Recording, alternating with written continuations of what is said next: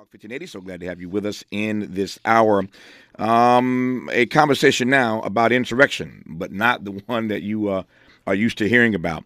Uh, followers of a particular politi- politician, that is, uh, protest the outcome of, a, of, a, of, an, of an, election uh, that they say was rigged and stolen. They trash government offices and uh, end up drawing condemnation from their government and the international community.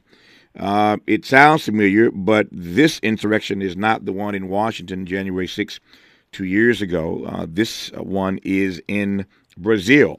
Uh, talking now about the Brazil Capitol riots with Bloomberg columnist Eduardo Porter and why he thinks this is not the last U.S. Uh, inspired insurrection that we will see uh, around the globe. I said earlier uh, at the top of our show today that democracy apparently ain't the only thing we're exporting these days. Eduardo Porter, good to have you on this program, sir. How are you today? I'm doing well. Hey, thanks for having me. It's my great delight to um, to have you on. Um, for those who have been seeing, you know, uh, stories here and there, but not particularly following this, um, you know as well as I do that uh, we Americans can be a little arrogant, uh, and we pay attention um, uh, scantly to our own news, but not so much the news around the globe. But this story, I think, has gotten the attention of more people because uh, it mirrors so much what we saw in Washington uh, two years ago this last Friday. So, again, for those who've not been really covering or seeing uh, detail about what's happening in Brazil, take a few minutes just to explain what's happened in Brazil. Well, it looked really a lot like what we saw here on January 6th a couple of years ago in Washington. Right. It was a mob of supporters of the former president, Jair Bolsonaro, who were frustrated at his loss in the election to the now president, Lula da Silva, and who were by chanting that the election had been stolen, that there was voting fraud and whatnot, they marched upon a series of buildings that housed not only the Congress, but also the presidential offices and the Supreme Court in the capital of Brasilia.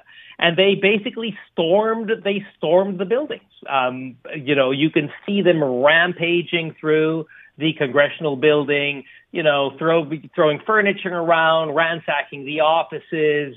Um, it would look, I mean, the image, if you had put this side to side with January 6th video footage, it looks really, really similar, except that in Brazil, most of the most of the rioters were wearing uh, the yellow color of the Brazilian flag, yellow and green.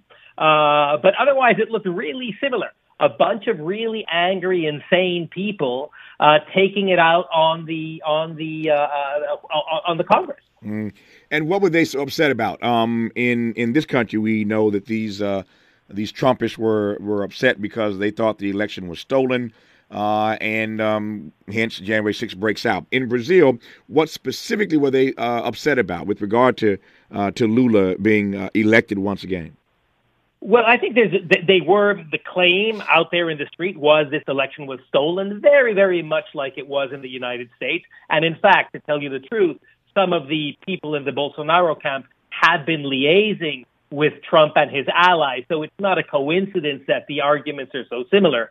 But they were making, you know, the claim that the election was stolen, that Brazilian voting machines had somehow tipped the results against them in, in, in some insidious way.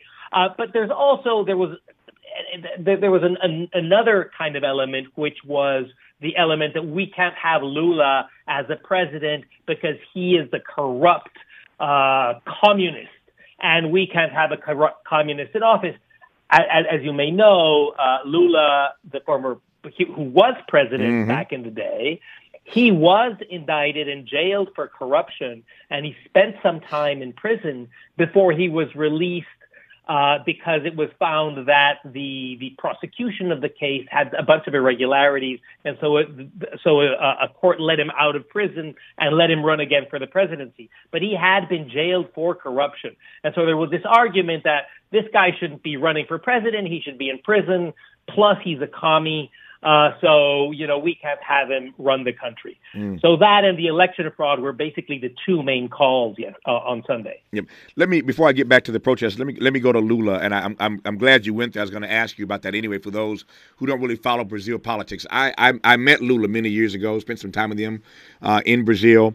Uh, he is quite the character. I've been honored in my career to, to, to talk to some really fascinating people like Lula, uh, Castro in Cuba. I've been around the globe, been very fortunate, very honored, and just blessed uh, to be in conversation with some pretty amazing characters uh, on the international scene. And um, I, there, there was always a part of me, Eduardo, that knew that at some point these charges and allegations with Lula were going to turn.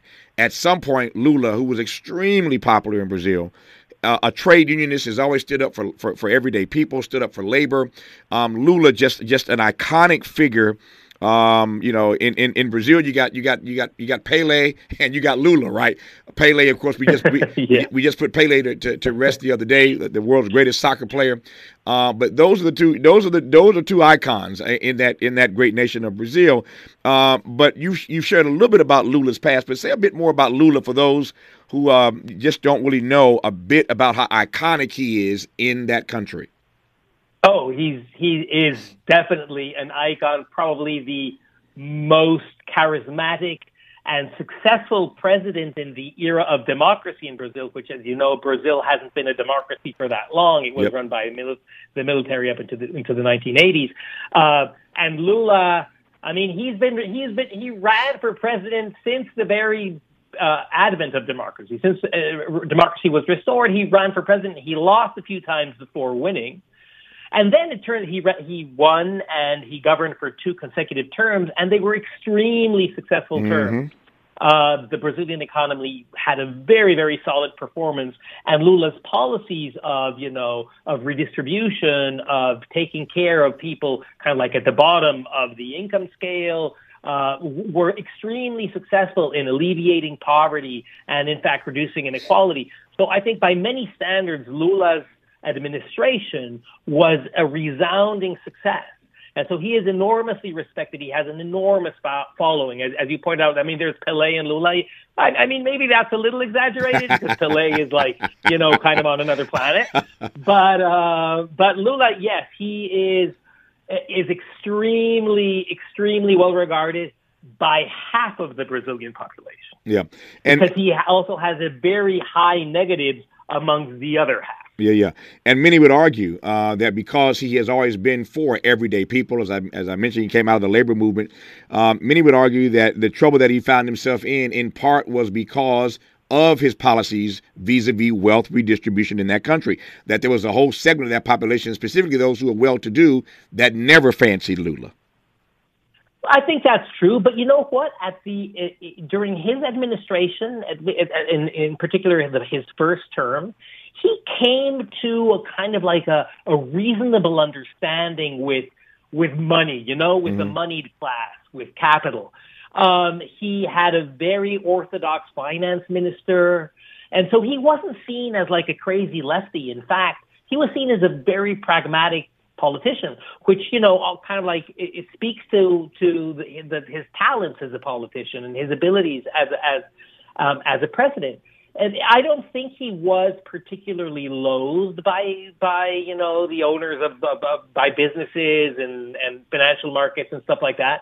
His successor, Dilma, who he who you know he basically yes. you know put into power after his second term mm-hmm. she was way less successful she was way less able than he was and she also governed in a bit more of a difficult economic con- context and so she was definitely very very polarizing and so there was a lot of bad will associated with her term um, and then, of course, corruption scandals exploded in Brazil and, in fact, across Latin America. And both Dilma and Lula got entangled in them.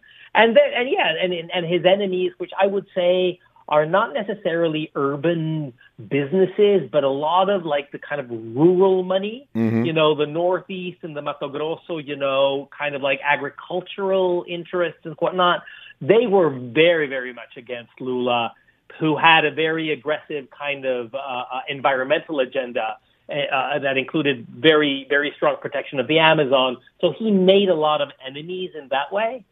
And then he also made, you know, he was never liked by the evangelical community in, in, in Brazil, which is extremely powerful for other reasons, kind of like you know the social conservatism reasons that are also yeah. common in the United States. Yep. Speaking of uh, speaking of commonalities with the United States, when we come forward in conversation with Eduardo Porter, we'll uh, talk uh, more about these protesters. That's a big a bit of the backstory on the current president Lula. I uh, wanted to make sure that if you, you haven't followed these kinds of politics, uh, that you know a bit more about uh, Lula, as he's called in um, in Brazil. President Lula da Silva. Um, but uh, again, when we come forward with Eduardo, we're going to go back to these protesters because uh, the Bolsonaro uh, supporters, just the former president, uh, Bolsonaro, his supporters are the ones who sort of trashed these government buildings. And when you heard Eduardo say a moment ago that they were in conversation with the Trump people, here again, we're not just exporting democracy around the globe. We're now exporting U.S. inspired uh, insurrections. Uh, and uh, that's troubling for me. We'll continue our conversation with Bloomberg's Eduardo Porter when we come forward on KBLA Talk 1580. Let's unpack a little bit more with Tavis Smiley. The conversation continues right now. Right now. Right now. Continuing now uh, our conversation with Eduardo Porter uh, of the uh, Bloomberg opinion columnist there and author of a number of books, including American Poison, How Racial Hostility, Hostility Destroyed Our Promise, and The Price of Everything, Finding Method in the Madness of What Things Cost. A wonderful writer, uh, great opinion uh, columnist for Bloomberg is Eduardo Porter, and I'm glad to have him on um, for the rest of this hour. Um, I was I was laughing at Walter during the break, uh, just remembering and uh, rereading. Uh, speaking of similarities, um, the celebration when Lula returned to the presidency that they had uh, at his uh, swearing in was called Lula Palooza. so there, there, there are a lot of similarities. Uh, they, they take our stuff, man. So it's called Lula Palooza, uh, the big celebration uh, of Lula returning uh, Lula da Silva as president of uh, the great nation of, uh, of, of Brazil. But I want to get back to these to these um to these rioters, these protesters. So again, Lula comes back to win a third term, two consecutive terms. Yeah they go after Lula. Lula ends up in jail. Lula comes out of jail. Lula's a hero. Lula runs for president again. Lula wins the president again against the incumbent, uh, Mr. Bolsonaro, and his uh, followers, supporters go crazy uh, and they start trashing government buildings and they do their own sort of insurrection, a la what we saw again on January 6, two years ago. In case you're just tuning in, bringing you up to speed on what we're talking about in Brazil, uh, the insurrection that we saw there that was uh, a, a, a mirror insurrection of what happened here two years ago. Eduardo Porter made it clear earlier in this conversation that there's evidence now that they were in conversations with some of the Trump folk. Tell me more about that, Eduardo. Well, look, the, the Bolsonaro folks were in conversation with, with Trump's people even before the election in Brazil.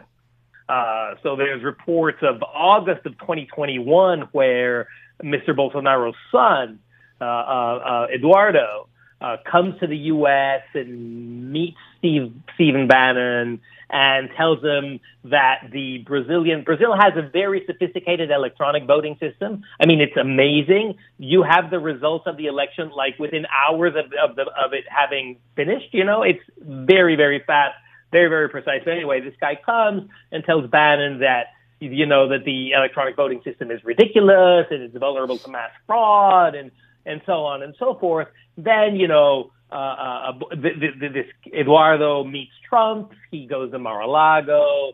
He, you know, talks strategy with with uh, with Bannon some more. He meets with other people in in in the Trump orbit, including advisor Jason Miller. Um, and basically, they're kind of like talking about, well, there's going to be fraud in the election, and and so th- there was this conversation before the election happened, just basically kind of like seeding mistrust in the Brazilian electoral technology and the electoral system was something that was shared between the, the Trump camp and the Bolsonaro camp. Mm. And and even, you know, like as the as the riots in Brazil were happening on Sunday, you had Bannon on on social media basically calling the the the, the, the rioters freedom fighters. I mean, mm. you know, very very similar to yeah. the kind of voice he was sounding here. The Washington Post is reporting that Brazilian officials knew of the protest days before it happened, five days, in fact, they knew about it but thought they could contain it. Our remaining moments with Eduardo Porter when we come forward on KBLA Talk. Conversations that matter. You're listening to Tavis Smiley on KBLA Talk 1580. Got just a few minutes left uh, before, the, before the top of the hour in conversation with Eduardo Porter about uh, these um, riots, the insurrection in Brazil, a la what we saw here two years ago in Washington. Very quickly, uh, Eduardo, um, two things I want to bring uh, to your attention um, and get your take on it. Uh, as I said a moment ago, uh, we were told by the Washington Post and other and other outlets that they knew about this. Brazilian officials about five days before thought they could contain it. That's a little bit different than what happened here two years ago, if you believe the reports that that we've heard here, that people just didn't know, even though obviously a lot of people did. Um, somebody knew about it. Uh, secondly, um, they went immediately uh, into arresting people. They arrested like 1,500 people almost immediately, again, unlike what we did here. So, again, it's a U.S. style insurrection, but there are a number of things that are different uh, about how they handled it or didn't handle it versus the U.S. I got a couple minutes left. Your thoughts on that broadly? Well, yeah, I mean, you're right, but there's also some evidence that there were some bad actors in government in Brazil that kind of contributed to let this happen. So, for instance, it's it's known that the the governor of the federal district, where the capital is, was suspended by the Supreme Court, which is going to examine his role in actually letting this thing happen. There's some evidence that the government of the federal district actually ex- escorted the protesters to the square where they went crazy. So the cops, there's there's all sorts of footage of the cops doing nothing while these protesters are starting to to to go crazy. And so there's there's a lot of open questions about to what extent some uh, members of the security forces, which we know in some instances are actually very friendly with the Bolsonaro camp, might have just you know turned a blind eye or even worse and let this happen. Mm. And give me uh, finally your sense of why you believe, um, your understanding, uh, your your viewpoint uh, regarding why you believe that this won't be the last time we see a U.S. inspired insurrection somewhere around the globe? Well, you know, and just just looking at Brazil's neighborhood, uh, it's become it's it's having a very unsettled political period, political time.